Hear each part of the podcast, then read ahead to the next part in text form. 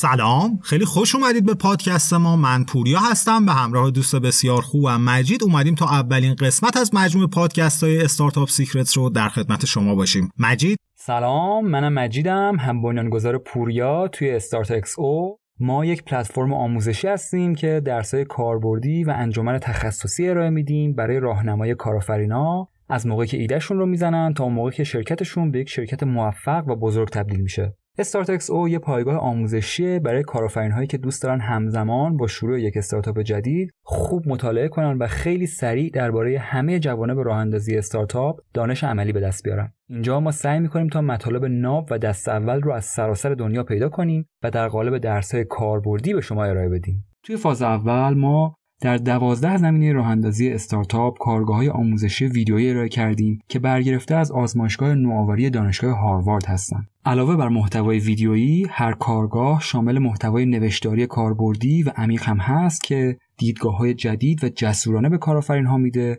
و با مورد کاوی استارتاپ های موفق از زبان بنیانگذارانشون همراه شده. اسم این مجموعه دوازده قسمتی اسرار استارتاپی هست که ما در اون می‌خوایم با مایکل اسکوک که توی سه دهه گذشته خودش از کارآفرینی شروع کرده و در حال حاضر سرمایه گذار خطرپذیر هست همراه بشیم و از رمز و رازهای کارآفرینی که خودش و تیمهایی که تونسته تو این سالها بسازه بشنویم.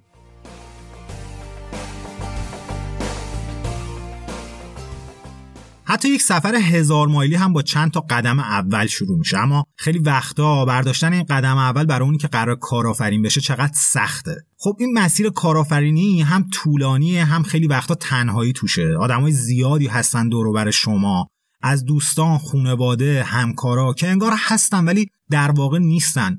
نمی‌دونن که شما دارین چی کار می‌کنین. اگرم بدونن ممکنه شما رو تایید نکنن یا همش ساز منفی بزنن و احساس بدی رو به شما منتقل کنن. که چرا دارین رویا پردازی و خیال پردازی می‌کنید؟ به قول سیاوش قمشی چه دردی است در میان جمع بودن اما در گوشه تنها نشستن؟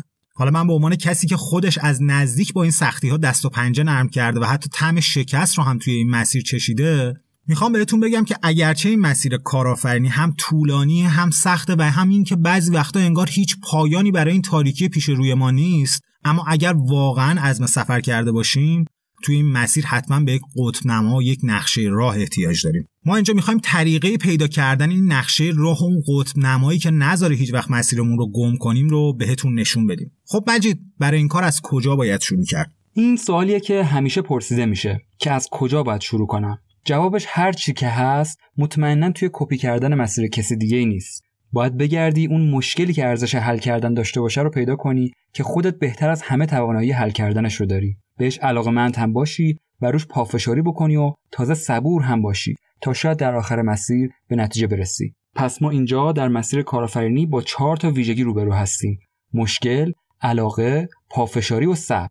اولین مورد مشکله یا همون مسئله. خب ما توی دنیای زندگی می‌کنیم که به اندازه کافی مشکل توش هست. یعنی کمبود نداریم از این بابت. کافیه که به دوروبرمون نگاه کنیم و ترندهای بزرگ جامعه رو پیدا کنیم. مثلا ما توی دنیای زندگی می‌کنیم که تا چند سال آینده قرار جمعیتش سی درصد افزایش پیدا کنه. خب این جمعیت جدید آب می‌خوان برق می‌خوان غذا می‌خوان تجهیزات می‌خوان دارو می‌خوان و خب به این نیازها یکی باید باشه که جواب بده. مثلا توی همین بحث انرژی ما نزدیک به سالیانه 600 میلیارد دلار سرمایه گذاری احتیاج داریم تا جوابگوی نیاز کره زمین باشیم. یا مثلا ما داریم در عصر اینترنت اشیا زندگی می‌کنیم و تا چند سال دیگه با 50 میلیارد دستگاه به هم متصل روبرو میشیم که خب خودش یک سری چالش ها و فرصت های فوق العاده رو به وجود میاره. پوریا می‌تونی در مورد علاقه مندی که ویژگی دوم توی مسیر کارآفرینی برامون توضیح بدی؟ ببین توی مسیر کارآفرینی مطمئنا ما با ناشناخته ها چالش ها و حتی شکست های روبرو میشیم که برای غلبه کردن به اونها باید از علاقه مندی خودمون کمک بگیریم. برای حل مشکلات ما باید بریم دنبال انرژی درونیمون که اول می‌تونه حتی از نیازهای اولیه ما هم نشأت بگیره. مثل نیاز ما به پرداخت شهری دانشگاه یا اجاره خونه یا حالا هر چیز دیگه ای اما در امتداد مسیر موقعی که ما اشتیاق و علاقمندی رو پیدا می‌کنیم این اشتیاق خودش تبدیل میشه به سرچشمه یک انرژی مثبت. اگه تا الان نمی‌دونی علاقمندیت کجاست باید بری دنبال flow یا همون تجربه اوج. flow اون چیزیه که وقتی براش وقت می‌ذاری متوجه گذر زمان نمیشی. مثل موسیقی برای یک نوازنده یا نقاشی برای یک نقاش. شما فقط وقتی می‌تونی این flow رو پیدا کنی که توش گم شده باشی. پس این وسط به یک دوز سالمی از خودشناسی و عمیق بودن روی تجربه خودمون نیاز داریم. اینم یادتون باشه که پیدا کردن اون علاقمندی کار طولانی و قرار نیست یک شبه به دست بیاد. برای دوستایی هم که می‌خوان بیشتر در مورد flow یا همون تجربه اوج بدونن. یه کتابی هست به همین اسم flow که به فارسی به اسم غرقگی ترجمه شده که می‌تونیم با خوندنش اطلاعات بیشتری در این باره به دست بیاریم. دو تا ویژگی دیگه که در مسیر کارآفرینی خیلی کمکمون می‌کنه پافشاری و صبره می‌دونیم که زمان زیادی می‌بره تا بتونیم یک محصول درخور توجه بسازیم و ارائه کنیم. بعضی وقتا ممکنه خوش شانس باشیم و این پروسه خیلی سریع اتفاق بیفته. اما شانس اون فاکتوری نیست که بر اساس اون بشه یک foundation یا شالوده قابل اتکا رو ساخت. در عوض این پافشاری کردن و صبور بودنه که می‌دونیم همیشه ما رو به مقصد میرسونه. اگرچه حتی اون مقصدی نباشه که از ابتدا تصور می‌کردیم اما در انتها همیشه ما رو به یک دستاورد میرسونه. رسیدن به یک کمپانی که حرفی برای گفتن داره بین 5 تا 7 سال طول می‌کشه و توی این مسیر طولانی همین پافشاری و صبور بودن است که باعث میشه ما وسط کار کم نیاریم و ادامه بدیم. پایداری و صبر اون اساسیه که برای خلق چیزهای ماندگار بهش احتیاج داریم.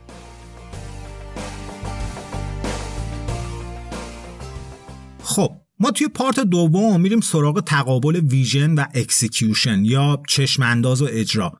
چطوری ما اینا رو بالانس کنیم؟ چالشی که پیش روی هر کارآفرینی هست اینه که از یه طرف ازش انتظار میره که تسلط کامل داشته باشه روی مشکل و راه حلی که در حال حاضر داره اون رو ارائه میده. و از طرف دیگه سرمایه گذار ازش این انتظار رو داره که نشون بده با چه چشماندازی. این راه حل رو می‌خواد تبدیل بکنه به یک کمپانی و تنها به یک محصول و feature محدود نباشه. اگر این دوتا بالانس نباشن و یکی بیشتر از اون یکی باشه ما یا درگیر نزدیک بینی میشیم یا از واقعیت خیلی فاصله می‌گیریم. برای بالانس کردن چشم انداز و اجرا سه تا چیز هست که باید اونها رو بتونیم شفاف بیان کنیم. value proposition یا ارزش پیشنهادی vision یا چشم انداز roadmap یا نقشه راه ما. مجید می‌تونی برامون توضیح بدی که اینا هر کدوم چه نقشی تو بالانس کردن دارن؟ توی value proposition ما باید بتونیم که ارزش پیشنهادی خودمون رو به صورت واضح عنوان کنیم. توضیح بدیم که چه چیزهایی جواب داده و داره کار انجام میده و یا اینکه چه چیزهایی رو داریم تست می‌کنیم. توضیح بدیم که اهداف ما کجاست و چجوری می‌خوایم این ارزش پیشنهادی رو به یک محصول بزرگتر یا یک کمپانی تبدیل کنیم. در بخش vision ما باید چشمانداز خودمون رو از دید یک مشتری عنوان کنیم و ببینیم که چه فرصتهایی توی بازار آینده در دسترس خواهد بود. باید توضیح بدیم که بازار در چه جهتی داره حرکت می‌کنه و trend های بزرگ کدوم هستن و ما چطوری قرار روی این trend ها سوار بشیم و ازش استفاده کنیم برای پیشبرد و ارائه محصول خودمون. حالا roadmap اون پل ارتباطی بین value proposition و vision میشه. میاد بهمون میگه که چجوری می‌خوایم برای این نیازهایی که توی چشم انداز تعریف کردیم اون راهکارهایی که ارزش پیشنهادیمون داره ارائه میده رو اجرایی کنیم. می‌تونیم مراحل مختلفی رو توی نقشه راهمون تعریف کنیم و توی هر مرحله مشخص کنیم که نقشه ما برای به دست گرفتن اون بخش از بازار چیه. کاملا درسته. ارزش پیشنهادی چشمانداز و نقشه راه ما در عین حال مثل یک تیر و دو نشون میمونن. چون نه تنها برای سرمایه گذار ما مفید هستن بلکه برای افراد تیم خودمون هم خیلی با ارزشن. چون مثل یک قطب نما عمل می‌کنن که با رجوع کردن بهش ما هیچ وقت مسیر خودمون رو گم نمی‌کنیم و مثلا توی یک محیط کاری که قرار روزانه دهها تصمیم فردی و مستقل گرفته بشه که ما لزوما در جریان خیلی از اونها هم نیستیم. این می‌تونه به صورت یک reference خوب برای تیممون باشه که صحت تصمیماتشون رو بدون دخالت ما بتونن بسنجن. حالا توی این بخش می‌خوایم بریم سراغ execution یا اجرا. مجید می‌تونی در مورد اجرا برامون یه مقدار صحبت بکنی وقتی به اجرا می‌رسیم مهمترین نکته تمرکزه. تمرکز روی اون چیزایی که قراره و من می‌تونم خیلی خوب براش راه حل ارائه بدم. و نگفتن به هر چیزی که ممکنه شبیه یک فرصت باشه یا بهتره بگیم خودش رو به شکل یک شبه فرصت نشون میده. ما باید تمرکز کنیم روی اون مراحلی که توی نقشه راهمون طراحی کردیم و اونا رو تقسیم کنیم به تیکه های کوچیکتر و اهدافی که مشخص شده قابل اندازهگیری قابل اجرا در دسترس و زمان بندی شده است. به عنوان یه مدیر ما باید یاد بگیریم که چجوری پیش بینی کنیم برنامه ریزی کنیم هماهنگی و ارتباط ایجاد کنیم تا اینکه اعضای تیم به سمت موفقیت حرکت بکنن. اگر یه ارزش پیشنهادی خوبی رو داریم و به سمت چشمانداز پیشرو بودن توی بازار می‌خوایم بریم باید افراد درست رو استخدام کنیم و اجرا کردنمون طوری باشه که با موفقیت همراه بشه. یادمون باشه که برای پیشرو بودن ما باید همزمان یک شنونده خوب و یک هدایتگر باشیم. آره این شنونده بودن خیلی ابزار و مهارت مهمیه مخصوصا برای مدیران استارتاپ ها. به عبارت دیگه اینطوری هم میشه گفت که درسته که تنها یه بخش کوچیکی از مشتری های ما آدمای ویژنری هستن. اما اگه به تعداد کافی از این مشتری ها گوش بدیم و نیازهای بازار رو ببینیم می‌تونیم اون چشمانداز آینده که قرار نقطه قوت ما اونجا باشه رو پیدا کنیم و جلوتر از مشتری ها نیازهاشون رو تشخیص بدیم و جایگاه خودمون رو به عنوان یک پیشرو بازار محکم کنیم. اینم در نظر بگیریم که الی اداپترها و افراد visionary به دنبال لیدرها و افراد پیشرو میگردن. و این درسته که ما در حال حاضر فقط از همون محصول ارزش پیشنهادیمونه که می‌تونیم پول در بیاریم که اونم لزوما محصول کاملی ممکنه نباشه. اما این early adopter ها جذب چشم انداز و نقشه راه ما میشن و پتانسیل leadership ما رو می‌بینن و در این مسیر کنار ما میمونن.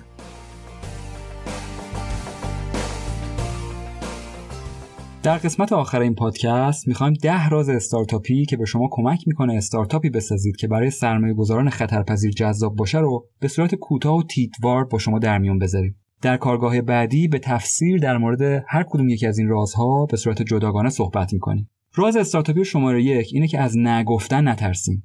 به عنوان یک استارتاپ اون چیزی که هویت شما رو مشخص می‌کنه در واقع همون چیزهایی که بهش نمیگین ما در مورد تمرکز توی این بخش صحبت کردیم و خب من اگه بخوام آچار فرانسه باشم و همه رو راضی نگه دارم فقط باعث میشه که از مسیر اصلی خودم دور بشم و موفقیت خودم رو به تأخیر بندازم. باید یاد بگیریم که بگیم نه. راز استارتاپی شماره دو اینه که وقتی دارید برای یک مشکل ارزش پیشنهادی ارائه میدین به این چهار تا نکته توجه کنید آیا مشکل اون چیزی که نمیشه باهاش کنار اومد؟ یعنی با یک پروسه معیوب در یک بیزنس روبرو هستیم که اگر درست نشه ممکنه کسی به خاطرش اخراج بشه؟ آیا مشکل ما غیر قابل اجتنابه؟ یعنی یه قانون یا بخشنامه یا تنظیم مقرراتی وجود داره که همه باید از اون تبعیت کنن؟ آیا مشکل ما ضروریه؟ یعنی جزو سه تا اولویت اصلی برای خرج کردن شرکت ها و آدما هست. و نکته آخر این که آیا مشکل ما در بازار با کمبود راه حل روبرو شده؟ یعنی به اندازه کافی مورد توجه قرار نگرفته و راه حل براش کمه؟ راز استارتاپی شماره سه اینه که راه حل پیشنهادی که ارائه میدیم باید سه بعدی باشه. یعنی توی بعد اول یک نوآوری جهشی ارائه کنه و با یک نگاه جدید وضع موجود رو تغییر بده. توی بعد دوم فناوری دفاع پذیر داشته باشه. مثلا ثبت اختراع شده باشه یا به خاطر پیچیدگیهاش قابل کپی کردن نباشه. از بعد سوم باید مدل کسب و کار انقلابی یا تحول آفرین ارائه کرده باشه. به این نکته هم باید توجه کنیم که راه حل های سریعتر و ارزونتر و بهتر فقط برای یک مدت کوتاهی جواب میدن. و یک نفر با جیب پرپول می‌تونه بیاد و راحت از شما جلو بزنه. راز استارتاپی شماره 4 اینه که به دنبال تحولات غیر مخرب بگردیم. یه مفهومی داریم به اسم ضریب گین به پین یا ضریب هزینه به دستاورد که اندازه‌گیری می‌کنه که چه مقدار منفعت به مشتری میرسونیم در قبال دردسرهایی که براش ایجاد کردیم. اگر محصولی داریم که بهرهوری کار رو برای مشتری چند برابر می‌کنه اما فرایند استفاده ازش اونقدر متفاوت با روش هایی که در حال حاضر داره ازشون استفاده می‌کنه نیست یه محصول خیلی خوبی رو تونستیم ارائه بدیم. راز استارتاپی شماره 5 اینه که روی مشکلاتی که آشکار و ضروری هستن تمرکز کنیم. مشکلات آشکار و ضروری اون دسته از مشکلاتی هستند که جلوی موفقیت بیزنس ها رو می‌گیرن. و اعتبار اون کمپانی یا افرادی که باش رو در رو هستن رو زیر سوال می‌برن. خب پوریا می‌تونی پنج تا راز استارتاپی باقی مونده رو هم برامون بگی؟ آره حتما. راز شماره 6 اینه که اگر می‌خوای به جنگ بری سراغ یه جنگ بزرگ برو. هرچی یه مشکل بزرگتر باشه فرصت هایی هم که در کنارش به وجود میاد بزرگتره. و واقعیت ماجرا اینجاست که حتی اگر شما یک market کوچیک رو هم انتخاب بکنین همونقدر زمان می‌بره که دنبال یک market بزرگ رفته باشین. پس بهتره که بریم سراغ market های بزرگ و مشکلات بزرگشون. کلید ماجرا هم اینجاست که دور برمون نگاه بکنیم و trend های بزرگ جامعه رو پیدا کنیم و روی موج اونها سوار بشیم. راز استارتاپی شماره هفت اینه که روی minimum viable segment یا حداقل بازار دستیافتنیمون تمرکز کنیم. همه ما می‌دونیم که MVP یا کمینه محصول چیه و چقدر مهمه. اما بدون بازار حداقلی مشتری های بالقوه ما که هر کدوم نیازهای متفاوت و واگرایی دارن می‌تونن MVP ما رو به مسیرهای مختلفی بکشن و ما نتونیم از feedback هاشون نتیجه گیری کنیم. پس باید بگردیم دنبال اون بازار حداقلی که مشتریهاش نیازهای مشترکی داشته باشن و بتونن به همدیگه reference بدن. راز استارتاپی شماره 8 اینه که در استخدام به کیفیت فرهنگی توجه کنیم. باید بپذیریم که ایده ها به تنهایی و بدون افرادی که بتونن اونا رو اجرا کنن هیچ ارزشی ندارن. و این منابع انسانیه که شرکت های خوب رو از شرکت های فوق جدا می‌کنه برای همینه که با به وجود آوردن یک فرهنگ سازمانی خوب و قدرتمند می‌تونیم افراد مناسب رو جذب بکنیم و اونها رو در مسیر رسیدن به چشم اندازمون متحد کنیم. راز استارتاپی شماره 9 ما هم در مورد استخدامه. اگر می‌خوایم افراد درجه یک رو انتخاب بکنیم باید این سوالها رو در موردش جواب بدیم. آیا بالانس بین تجربه و هوش رو داره؟ آیا می‌تونه به سرعت مهارت و دانش جدید رو یاد بگیره و خودش رو با اون وفق بده؟ آیا problem solving و team player و آدم مقاومی هست؟ علاوه بر این اگر می‌خوایم درجه یک plus ها رو انتخاب بکنیم باید بگردیم دنبال ورزشکارایی که خودآگاه و اصیل باشن. حالا این یعنی چی؟ ورزشکارا می‌دونن که با تجربه و تکراری که می‌تونن به پیروزی برسن. آدمای خودآگاه چون از توانمندی و ضعف‌های خودشون شناخت دارن به راحتی میشه باهاشون کار کرد. و آدمهای اصیل اونهایی هستن که همیشه خودشونن و با صمیمیت و صداقتی که توی کارشون دارن فضای همکاری فوق‌العاده‌ای رو برای اطرافیانشون به وجود میارن. و راز استارتاپی شماره ده و آخرین راز استارتاپی کارگاه امروز اینه که برجسته اما ناقص بهتر از کامل اما معمولی بودنه. کارآفرینا ممکنه فکر بکنن که لازم همه جوابها رو داشته باشن اما در واقع خلاف اینه. موقعی که ما می‌خوایم سرمایه گذار یا ویسی پیدا کنیم خطرپذیری و ریسک پذیری از خصوصیت های بارز یک ویسی به حساب میاد. و ویسی ها با اینکه ما برای همه چیز جواب نداشته باشیم مشکلی ندارن. اما به این شرط که ما اون خداگاهی و باور رو داشته باشیم که می‌تونیم از پس چالش هایی که در مسیر برامون به وجود میاد بر بیایم مهم اینجاست که ما اون نقشه راه و فرهنگ متحد کننده سازمانی رو داشته باشیم تا بتونیم آدم های درجه یک رو دور هم جمع بکنیم و بتونیم یک ایده رو هر چقدر هم که ناکامل باشه به یک محصول و در نهایت یک کمپانی تبدیل کنیم. خب توی پادکست امروز در مورد نقشه راهمون در مسیر کارآفرینی صحبت کردیم. در پادکست بعدی به چگونگی خلق یک ارزش پیشنهادی جذاب برای استارتاپمون گفتگو خواهیم کرد. اگر خواستین می‌تونیم بیاین روی وبسایت StartXO به آدرس startxo.ir startexo.ir ویدیو کارگاه ها رو ببینید محتوای درسی نوشتاری رو بخونید و از سایر مطالب مفیدی که توی وبسایت هست استفاده کنید. ممنون از اینکه تا اینجا با ما بودید. حتما به وبسایت ما سر بزنید و مطالب ما رو دنبال بکنید. تا پادکست بعدی خدا نگهدار. خدا نگهدار.